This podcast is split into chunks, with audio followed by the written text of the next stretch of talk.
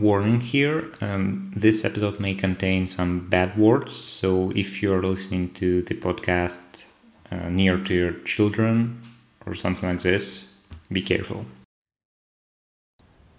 So, um, I'm sorry, I, I will keep yep. your asking on U I tests. Yep. It's important. Absolutely.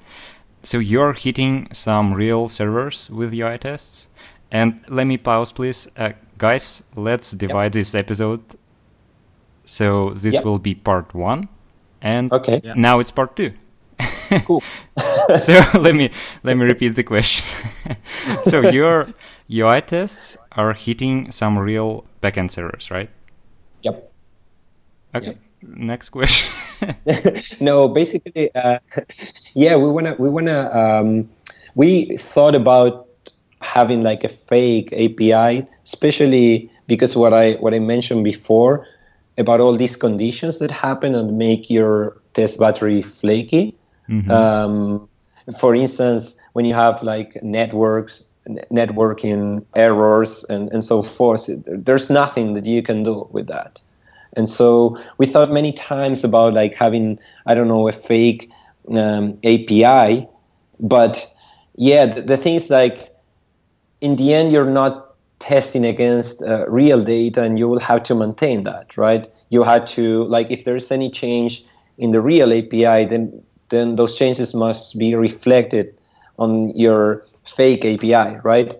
Right. Um, so so in the end, we said, all right, let's try to deal with Um, with with flakiness as much as we can. I think everyone has flakiness in in U I tests. We we have seen so many talks, and we have talked to so many people about and, and about it. And this is a, a real problem, and, and it's very difficult to to have like a hundred percent reliable uh, test battery without flakiness, uh, especially when it comes to U I tests. Yeah. Yeah, and, and basically that's the reason why I'm actually against hitting any real A P I, because, I mean, you're not supposed to test backend, right? They have yep. their own tests for that yep. unit and functional and integration, whatever.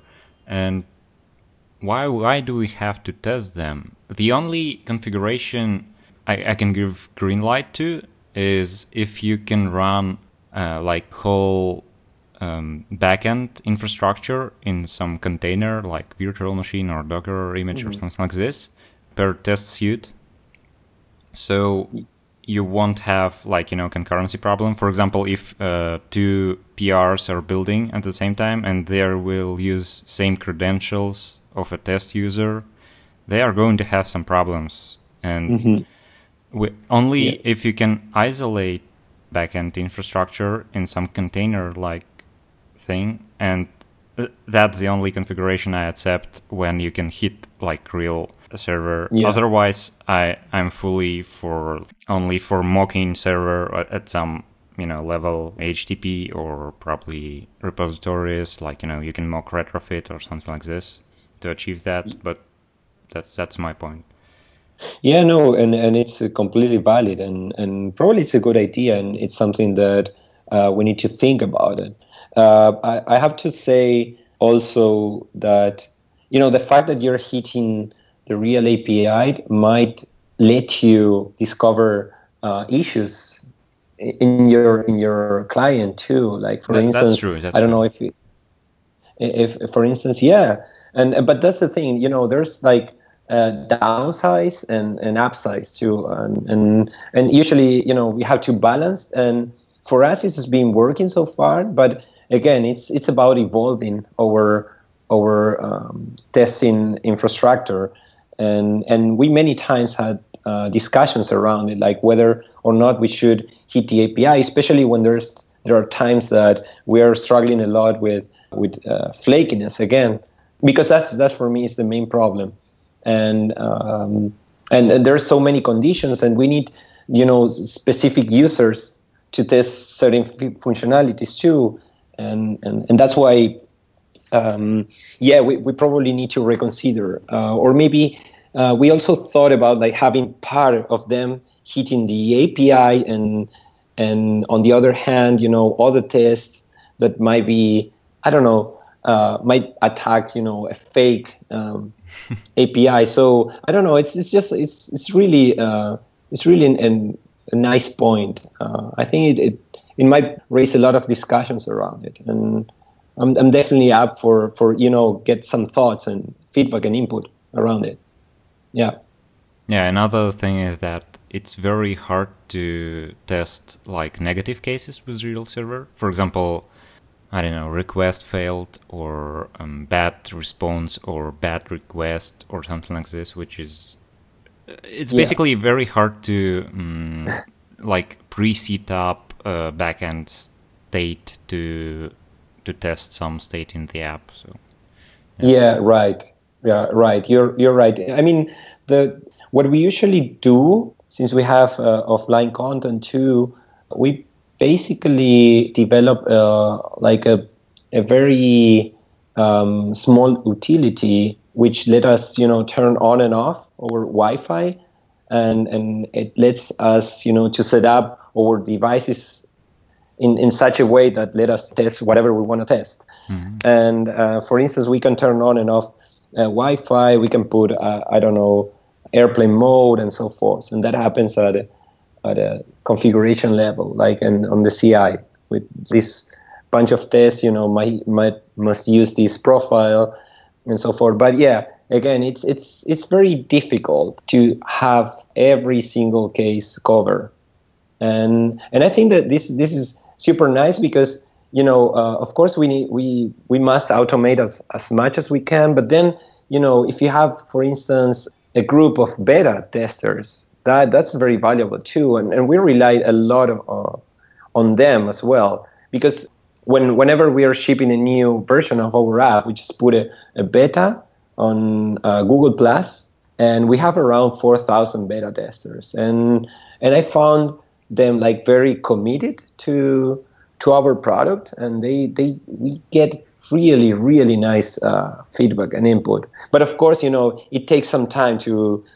to reach this amount of users. Um, and and if you if you are able to make them, you know, uh, committed to to your product, uh, it's it's it's super nice. It's super nice, and and you can you can discover a lot of issues in in your in your in your app. And for instance, you know, build a better product, right? Which is in the end the purpose of all this.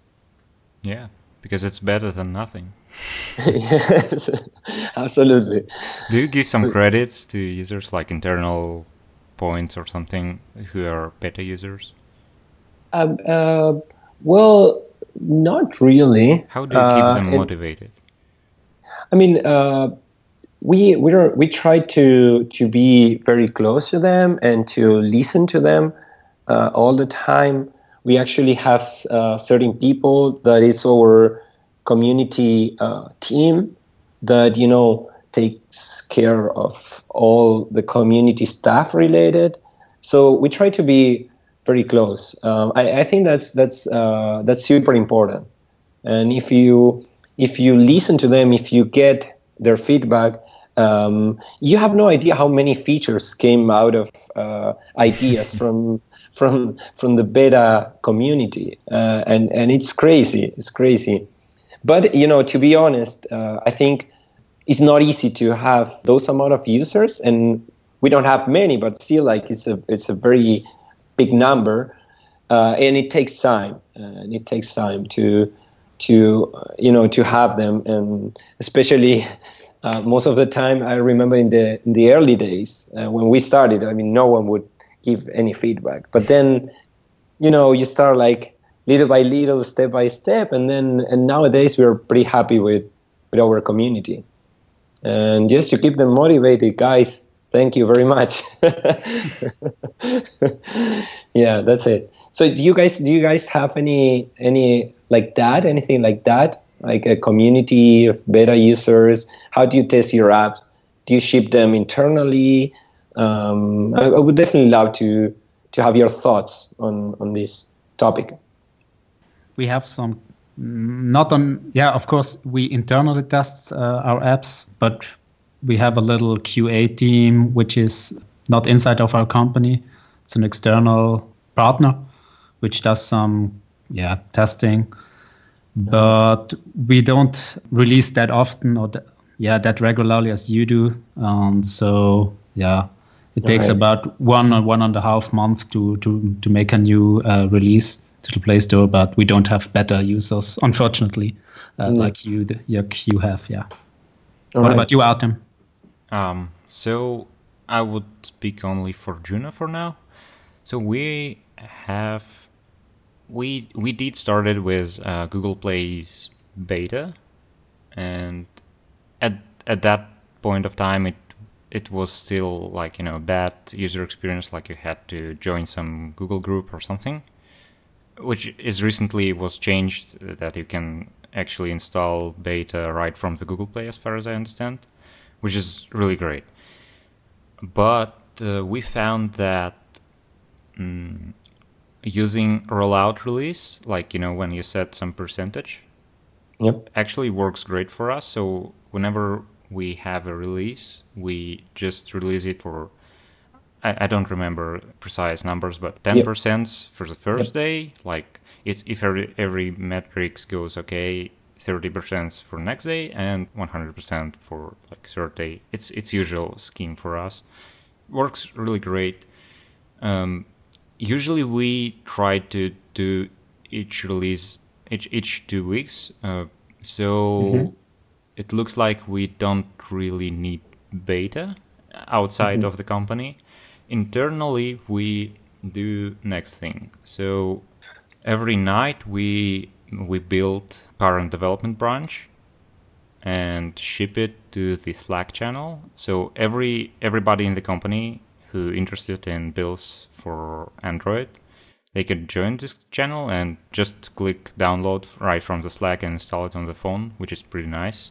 And you can skip it easily, and and uh, we are adding the changelog to the to the message in the Slack, so it really looks good and you understand what's going on.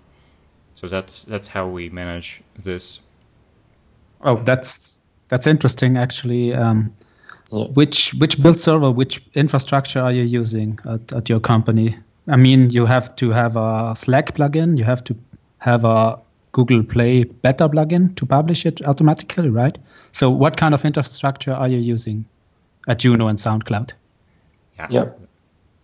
Uh, Artem, you go? Or... No, I, I want to hear about SoundCloud. Okay, cool.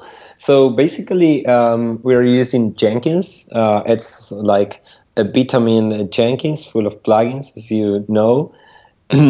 it's uh, our, uh, yeah. Our C I pipeline, it's again, it's very mature. Uh, we don't, we we don't like uh, have any contact with Google Play in the end. Uh, I can give you like like a quick explanation of how our release process goes if you're interested oh, please do, in that. Please do. Yeah, yeah, sure. So um, so basically, uh, we assign uh, uh, two re two release captains, and those persons are going to be responsible for. for that train departing, let's say, in fifteen days. So there is a, a little meeting. Uh, we we are, of course, we are rotating. So all of us, you know, at some point are going to be uh, release captains. And so at, at that point, we have a, a like what we call um, a release uh, launch meeting or something like that. I don't remember specifically, but it's a meeting which basically consists of a bunch of people interested in features. Like it could be project managers and product managers and the two release captains. So at that point is when we decide which features go in and which don't. So um, and the release captain uh, responsibility is not to decide in terms of product, of course. It's more uh, about deciding if the feature is ready and if we can turn on and off our uh, feature flags. So once that happens, uh, we just establish like a, a code freezing uh, day. So which is basically in this window of two weeks, basically the, the third day actually is when we say, all right, guys, we have two or three days to establish everything, to, to stabilize, sorry, everything. and because code freezing is happening on Tuesday or Wednesday, let's say. Mm-hmm. And um, basically, once uh, um, the release happens, you know, when it comes to code freezing, it's gonna, we have a release branch, of course. So we are gonna, the first thing to do is we have a, a, a checklist, of course. And the first thing that's gonna happen is you merge a master into release and enable all the feature flags that were, that we agreed on this meeting. And once that happens, we're gonna wait for a green bill, of course, with all the acceptance tests, unit tests, and checks passing on release branch.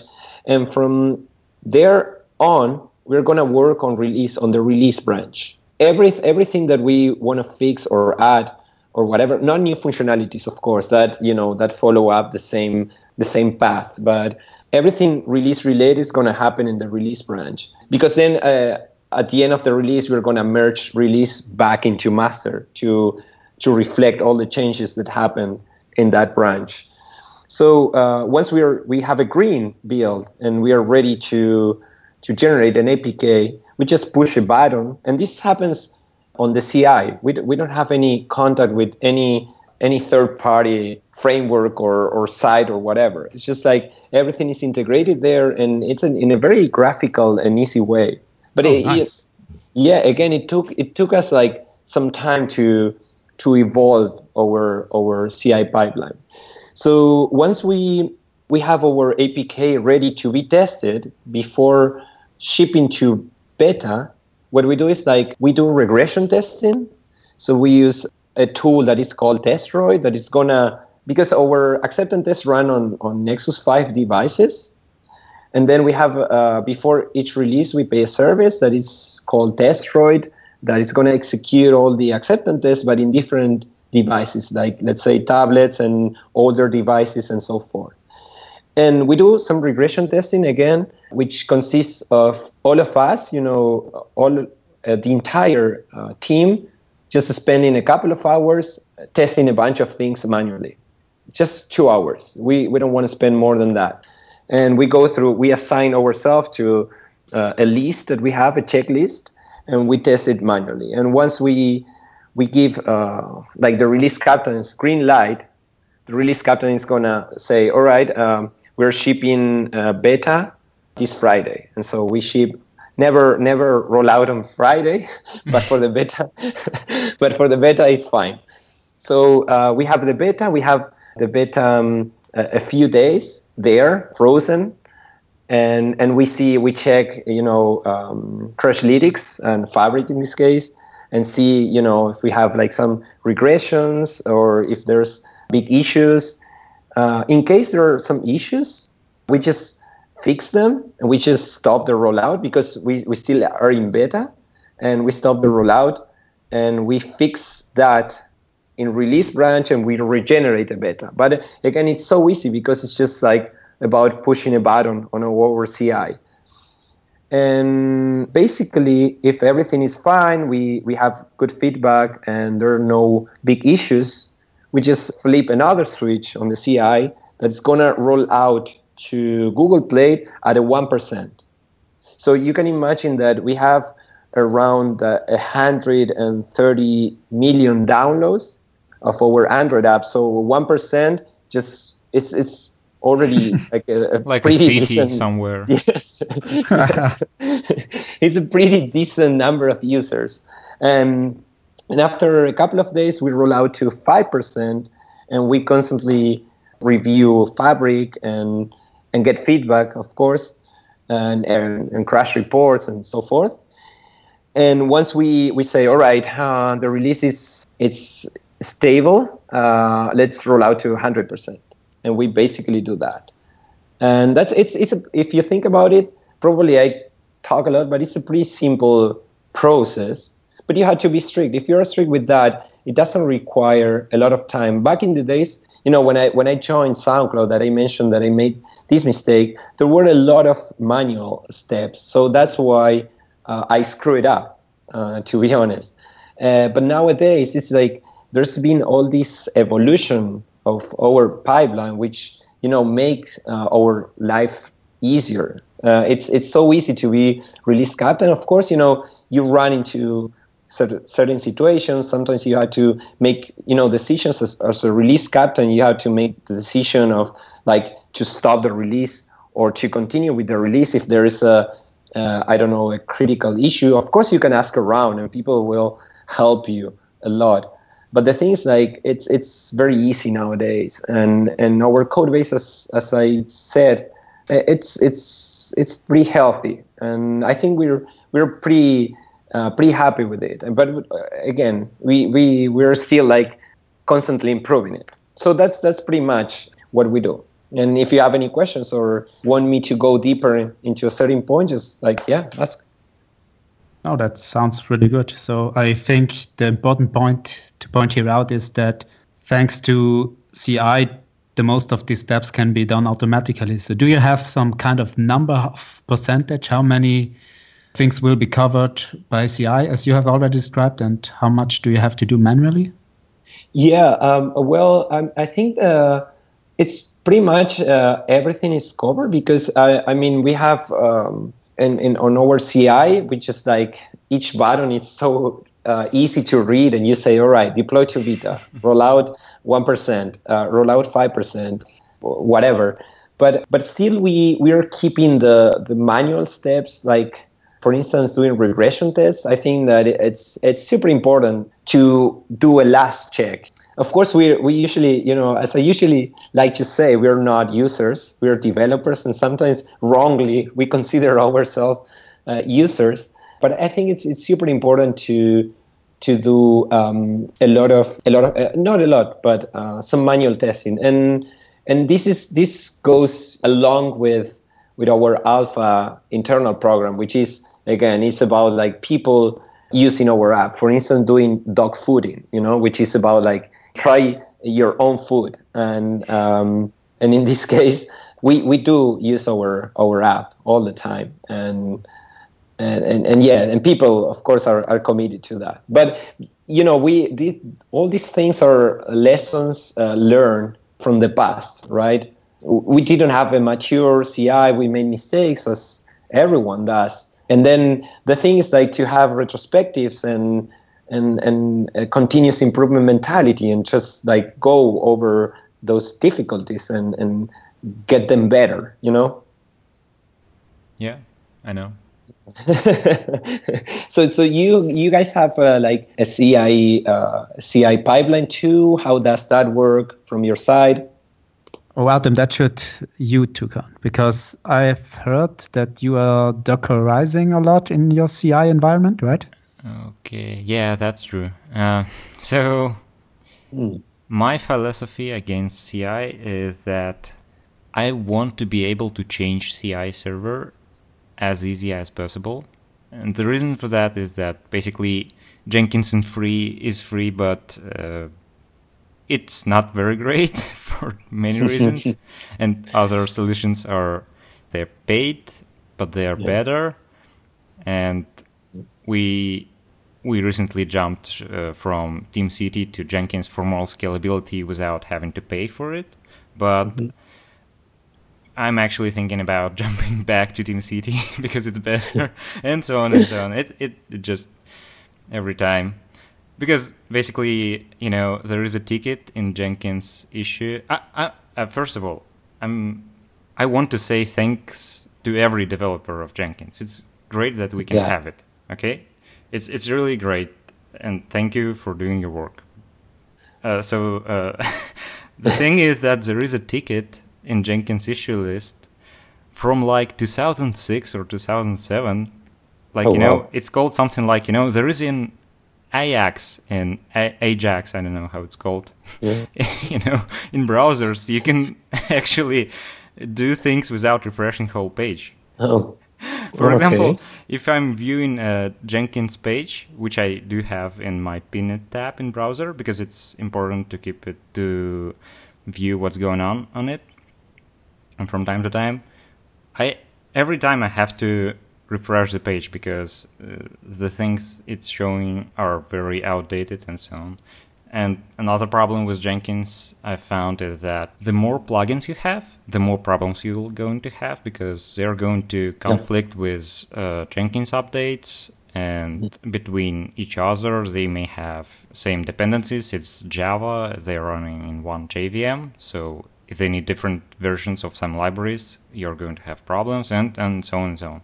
So my current C I philosophy and setup is that, for example, uploading to Slack, you mentioned that. Do we have a plugin for that? No, we don't. We are doing it through stupid bash script. But uh, the thing is that our C I build jobs, they don't have hard-coded, uh, you know, like something like uh, Gradle W, clean build, uh, upload to Slack or something like this. They just do bash C I folder slash dev branch or pull request dot sh. And the idea here is that all build setup is under version control in our project. Uh, so it's basically, for this time it's bash scripts, but we can move to Python or something like this.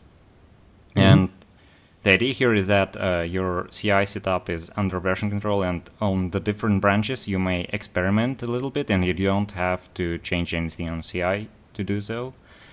You can just change build script, and in that exact branch and that exact commit, it will be different and it will be okay for C I. So, for example, I did added uh, Slack uploading without needing to do almost anything on C I. Just enable, like, it's. I only pass like feature flags as environment variables to the script, like, hey, you script, please upload to the Slack, upload to Slack equals true, but it doesn't know how is that implemented or something. So that's that's my approach to C I. So everything is under version control. I can build all C I jobs on my machine locally, just we are running those scripts from our C I folder in the project. So if for some reason, you know, Amazon is down and whole internet is down, we still can ship everything because, you know, it's it's okay. there in the project. Uh, let me ask a follow-up question. Um, maybe I I will ask Artem, but I guess uh, that Fernando will answer. yeah. Because Artem, you said that you your um, C I setup is uh, under version control. Mm-hmm. So at SoundCloud, Fernando, you have multiple apps, and yep. I guess they have dependencies or to a sh- yeah dependencies to each other to a common shared library. Yep. Um, how is that managed in your build process? On Artem, do you see any problem with your setup if you would have such a shared library, if it's in one, or it, if it's restricted to one um, repository, the, the, the environment? Hmm. Well, uh, basically, yeah, in our case, yeah, we have our listeners and our creators app, which is called Pulse. And uh, of course, there's shared code. We we have something that originally we uh, named Android Kit, so so it's it's no more than, than a library where we put all the you know the shared stuff, things that we, we share across both apps. Um, this this has its own C I job, of course, and and that's the way we we, we share code. Of course, we have uh, and other other libraries that we develop. A couple of them were uh, open source, but others are still in develop under development internally. Uh, we're of course considering to open source them, and and and yeah, of course it's it's a separate project, but still, uh, just like to to give uh, to to raise probably a discussion, or maybe it's for another another podcast or whatever.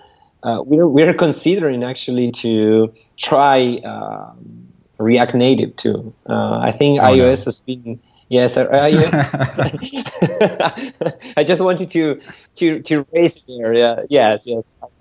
No, but it's it's about more like sharing code across it, the apps, and and we are basically we try to like keep consistency consistency between both apps. So we run the same checks, of course, in both apps. Uh, even though sometimes uh, since the creators app it's newer, they're using, for instance, new libraries, like they're using Dagger two, and we're just migrating to Dagger two now. the listeners app, and, and things like that. Uh, but yeah, we basically relied on this Android Kit I, I, I talk about. Yeah, and if it's built, or if it will be built on a new version on the on the C I, will then the the regular SoundCloud app update it and build again um, with the new version of the new uh, app? Uh, what was it called? The library, the kit, yeah, the Android, Android Kit. Yes. So so basically, yeah, when we decided we have something to introduce to Android Kit, because this was basically extracted from from the listeners app when we started uh, developing the our creators app. We had like a lot of code that we wanted to reuse in the other app. And so we said, all right, let's extract this to this um, library, and then we will be able to reuse it, right? So when we generate a new version of this library, we basically update both apps, and we run all the checks and all the, the tests uh, again, you know, against both apps, you know, with the new version of this library. And that happens whenever we update, we upgrade any library. So to make sure that we don't break anything, of course. But so do you have to increment the build number in your SoundCloud app manually, or is it part of the C I? No, no, no. Uh, for now, we are doing it manually. Um, okay. Yes, so it's, it's not a, a big deal. But that's another thing, because these kind of things that we don't only have uh, feature teams, but uh, also a core team, which main responsibility is to maintain, you know, everything Uh, related to infrastructure and cross-cutting concerns like dependency injection, data layers, and um, updating and bumping uh, libraries in, in, in the apps. So, so that's that's something that uh, we needed to do in the past, and it was at some point responsibility of like each feature team, or but that never happened, you know. So in the end, we decided to break down our team organization and create this uh, core clients team, which is basically, um, yeah, what what I mentioned about like maintaining all these kind of things and, and not working on, on user-facing features. It's more about to facilitate other developers' life by, I don't know, working on internal projects and mostly, I don't know, killing uh, technical debt. And, you know, it has... I mean, I'm part of that uh, of that team, actually. I'm working on that. I just jumped to this core team because of that. I was more interested in, in cross-cutting concerns and architecture and, and not, you know, fighting against Android, you know. Uh, I've been doing that for a long time, so it's time to to to work uh, closer to to more architectural stuff. Yeah, that's pretty much. Yeah, okay. Great. Yeah. We, so so what? Yeah. yeah. no, no. Well, what about what about you, Artem? Uh, so we have pretty similar situation. We have two apps. One is a driver, and second one is a rider. Mm-hmm. And we actually now hitting this point when we think that we need to share something, and uh, the conclusion was to. to basically apply same approach as you apply to external dependencies. So first of all, we've deployed Artifactory, which is which can work as, you know, Maven repository. So mm-hmm. we now get all our dependencies, I mean, external ones uh, through Artifactory. Yeah. So if for some reason JCenter or Maven Center or both of them will lay down, we will still be able to build from scratch until our Artifactory is running, of course. yeah. And, and the idea here was to to be able to deploy to this Maven repo mm-hmm. our internal libraries and maintain their versioning as the same you maintain them for external libraries. So just release new version and, you know, open a pull request for each app to update them, because sometimes you some of the project, like, you know, driver or rider, they may not have Uh, time to, to do the upgrade right now, so we can we can postpone that to a couple of days or something. Mm-hmm. So that's that's why we are not going to do this automatically. For example, you can do it through Gradle via putting like plus sign in, mm-hmm. in the version. Don't do this ever. That's, that totally kills reproducibility. No. Repros- oh shit. reproducibility of the build, which is yeah. very important. So yeah, that's absolutely. that's how we managing and going to manage sharing libraries across the project. Yeah. Yeah, just to build on what you mentioned, it's like we, we have the same. We have a Nexus server that acts as um, as a like Maven repository mm-hmm. uh, for internal development and deployment, and we basically yeah we're caching all the all the, the dependencies there, and we just like uh, our our app is fed by by this Nexus server. And I was wondering, like, if you, Hannes, this is more for you. Like, are you guys using some kind of similar approach, or how do you deal with uh, co-sharing, uh, or do you, do, you, do you deal with this? Yeah, um, we have a quite similar setup. Um, we have multiple apps depending on the same shared library, and we have the a Jenkins server, a Nexus repository providing us Maven, Maven-alike artifacts built through Gradle. So sounds pretty the same as you at SoundCloud mm. do, but we are not very happy with um, our big library because yeah. we caught ourselves um, coding more in the library instead of the uh, depending apps. apps. And yeah, we have a problem that if we commit something to the library, we may break uh, one one of those apps depending on that. And that's the reason why I asked because uh, yeah. why I asked you for how you are dealing with that kind of problems. So.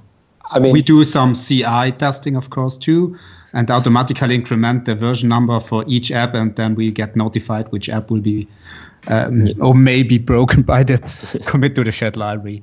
Um, I mean, yeah, it's not that, a good situation.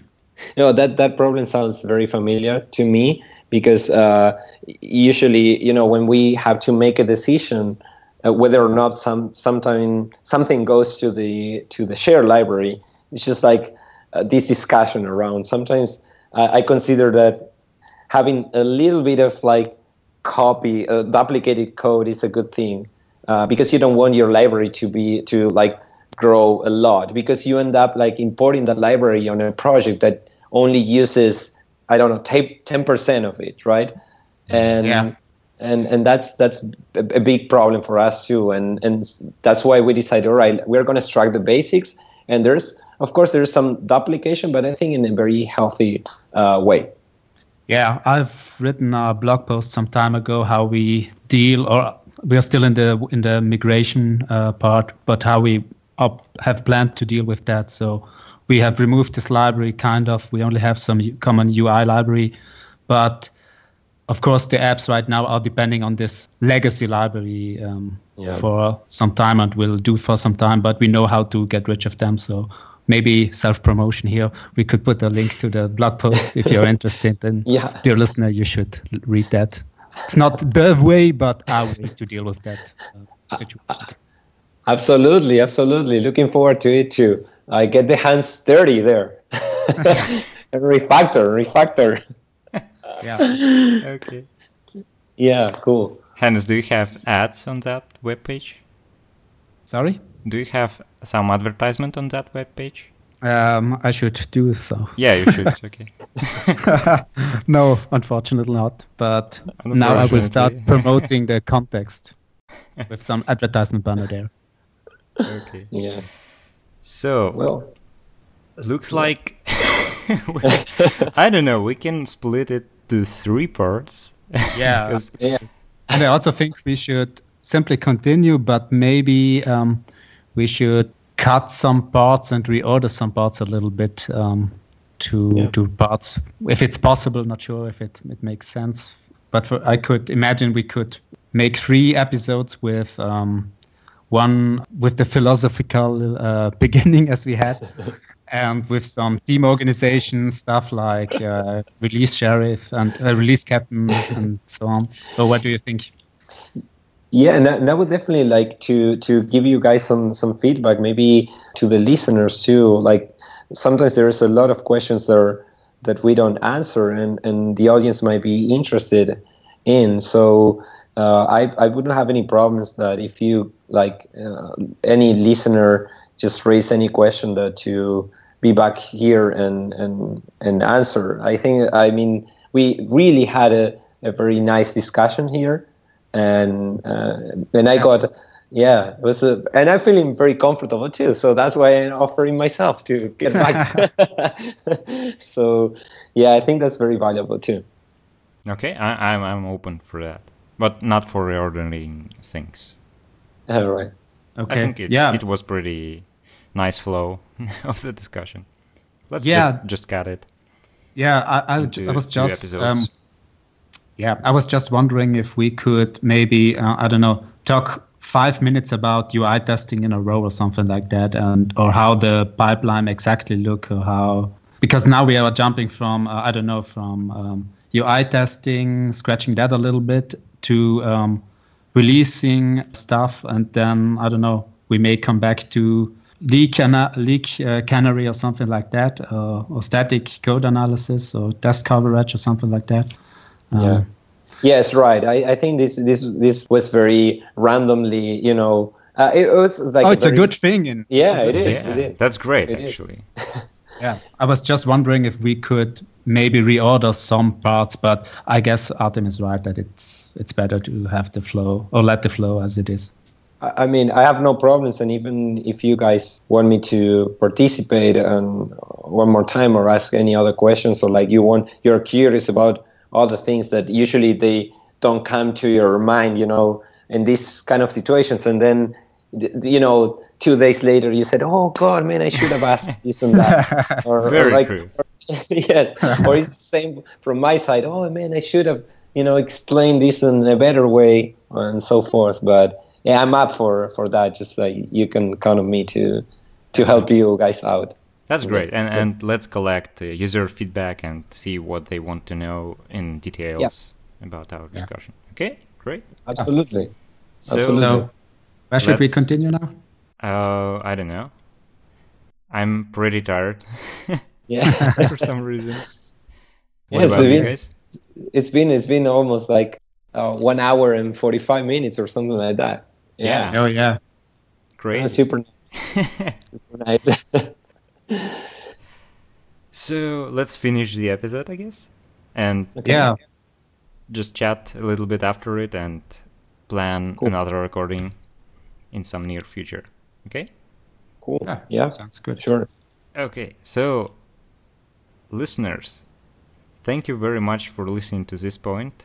We've decided to invite Fernando again, so please do ask questions you would like to ask him to okay you would like to shit you would like him to answer, okay? And yeah, I mean, if you want to know something in detail about something Fernando does at SoundCloud or somewhere else, please do ask him. He also is author of pretty famous project on GitHub, which called Clean Architecture, Architecture Clean, oh. Clean something. I'm not sure. So if you have questions uh, regarding this topic, I think Fernando will be happy to answer them, right? Yeah, absolutely. I'm I'm very up for that, and and everything not about only about processes, but you know, code and things that we we can improve, you know, in our day-to-day life as developers. So, so glad to to cooperate with that. Yeah, definitely, definitely check his blog, because he's posting a lot of good stuff there. So, what's the U R L, Fernando? Uh, it's uh, uh, thank you for uh, for for your words, and yeah, what basically a long U R L. No, and the blog is uh, fernando cejas dot com. Uh, I, I try to keep it up to date. Sometimes, you know, it takes some more time, but yeah, I write when I when I find something that it's interesting, I consider interesting. Yeah, episode with, about architecture would be great, because you're basically, I guess, two. most well-known Android developers who write about architecture. Oh, well. Yeah. Well, I, I didn't know that. I'm the guy who basically says no patterns. That would be good discussion. Oh, of course, man. I, I usually say that uh, these kind of things, you know, architecture related, are very opinionated. It's just about like, you know, sharing what you have and then get input, you know, in order to learn, because there is no silver bullets, right? In the end, there no, there's no uh, like a solution that applies to all the problems. And so, and yeah, yeah, that's it basically. Okay. Okay. So listeners, please open Fernando's website, which is thank you for your words dot, I guess, com. Or something. And please do send us some feedback about this, I guess, two episodes. We will probably cut them. So, yeah, thank you for listening. Thank you, Fernando, for joining us. It was wonderful. Thank you, thank you, thank you. And Hannes, thank you, too. Thank you. Yeah, let me let me just, like, yeah, say thanks to you guys for this opportunity. It was very funny and very constructive session. Looking forward to repeat. To repeat? Every time. Yeah, every time. Why not? Yeah, cool. Thank so, you guys. Thanks for joining us. All right. I'm stopping recording.